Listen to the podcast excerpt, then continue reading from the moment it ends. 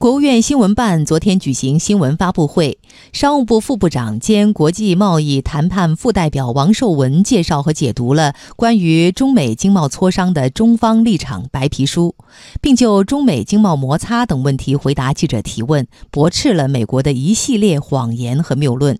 央广记者童亚涛进行了梳理。谬论一：中国在磋商中开倒车。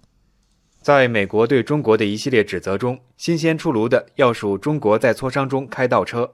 对此，王受文说：“这是泼脏水。”发布会上，王受文也强调，在双方磋商仍然在进行的过程中，就文本内容及相关表述提出修改建议、作出调整，这是贸易谈判的通常做法。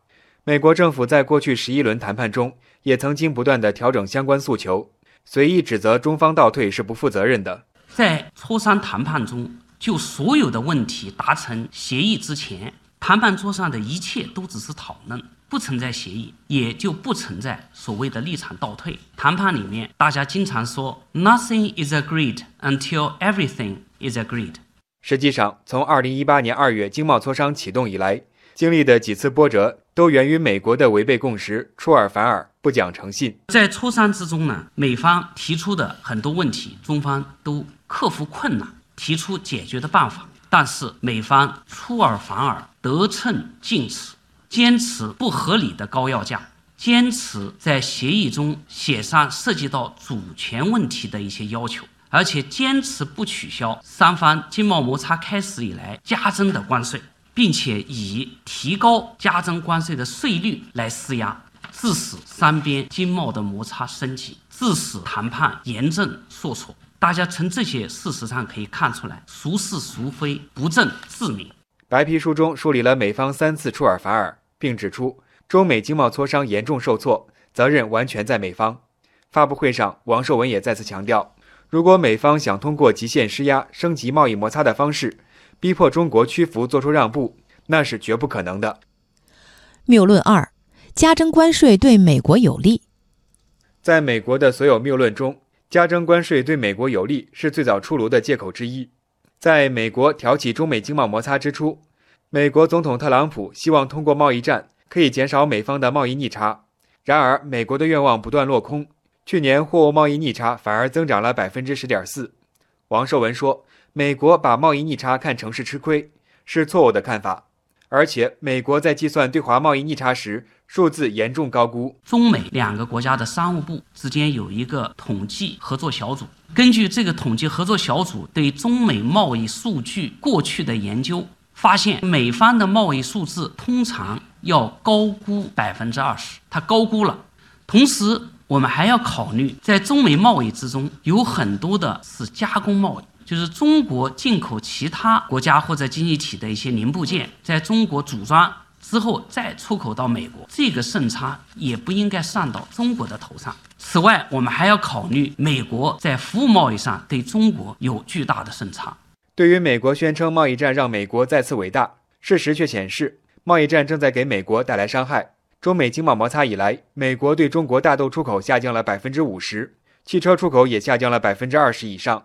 中国食品土畜进出口商会会长曹德荣说：“美国发起的经贸摩擦。”让美国豆农的损失比2008年的金融危机还要大。美国大豆协会驻华首席代表啊，曾经跟我说，美国大豆目前的期货价格以及农场收购价格均低于美国大豆的生产成本。因为出口中国受阻呢，美国的大豆库存量翻了一番，美国豆农损失惨重。2018年，仅美国中西部地区就有84家农场申请破产，创金融危机以来的最高纪录。全行业损失比2008年的金融危机还要大。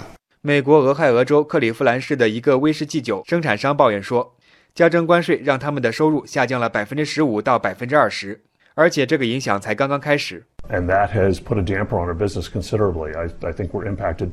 加征关税对我们的企业影响很大。加征关税使我们的收入降低了百分之十五到百分之二十，降低了我们扩大再投资的数量。比如，我们计划购买新设备，搬进一个新的办公区，但现在计划可能要搁置了。现在我们正纠结是否通过提高销售价格转嫁增加的成本，但我们不敢。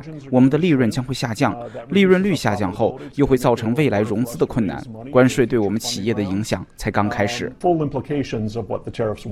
事实上，随着中美经贸摩擦的升级，加征关税的影响正向美国零售商和消费者传导。纽约联邦储备银行研究显示，因为加征关税，每个美国家庭将面临八百三十亿美元的额外支出。美国智库贸易伙伴的一项研究表明，如果美国对来自中国的所有进口商品加征关税，那将使美国失去二百二十三万个就业机会。而在世界范围内，贸易摩擦更是扰乱了全球产业链。联合国贸发会议报告显示，二零一七年、二零一八年，全球跨境投资都以两位数的幅度下降。王受文强调，事实是贸易战没有赢家。美国对中国采取加征关税的措施，不仅对中国有影响，对美国也会带来伤害，而且会损害全球经济发展的这种利益。谬论三：中国盗窃知识产权。美国挑起中美经贸摩擦中，不断指责中国盗窃知识产权。发布会上，王受文引用丰富的数据予以驳斥。去年，中国提出发明专利申请达到一百五十多万件，连续八年位列世界第一。支付知识产权使用费三百五十六亿美元，比二零零一年中国加入世贸组织时增长了将近十九倍。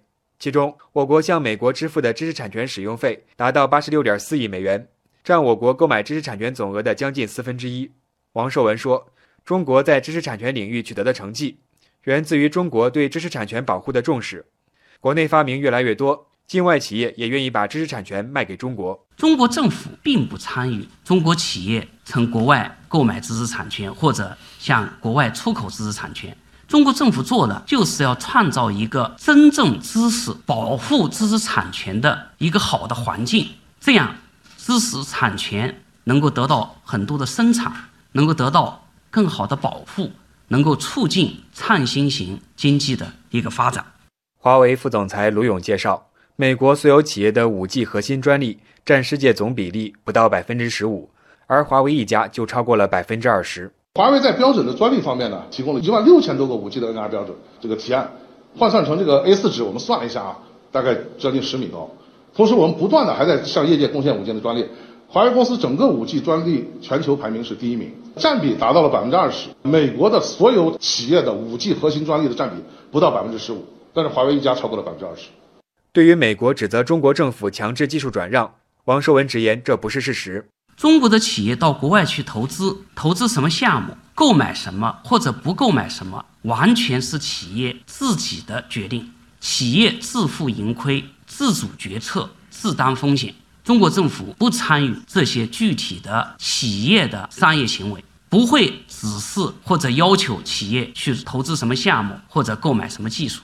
王守文再次强调，外国投资者的合法利益都会得到保护，但是必须遵守中国法律。中国是欢迎外资企业在中国进行合法的经营。中国前不久出台了外商投资法。强调一律平等的、一视同仁的对待中国投资者和外国的投资者，外国的投资者的合法的利益都会得到保护，所以在这方面呢，大家不用担心，但是必须要遵守中国的法律，尊重中国的法律，在中国的这个法律的框架内运行。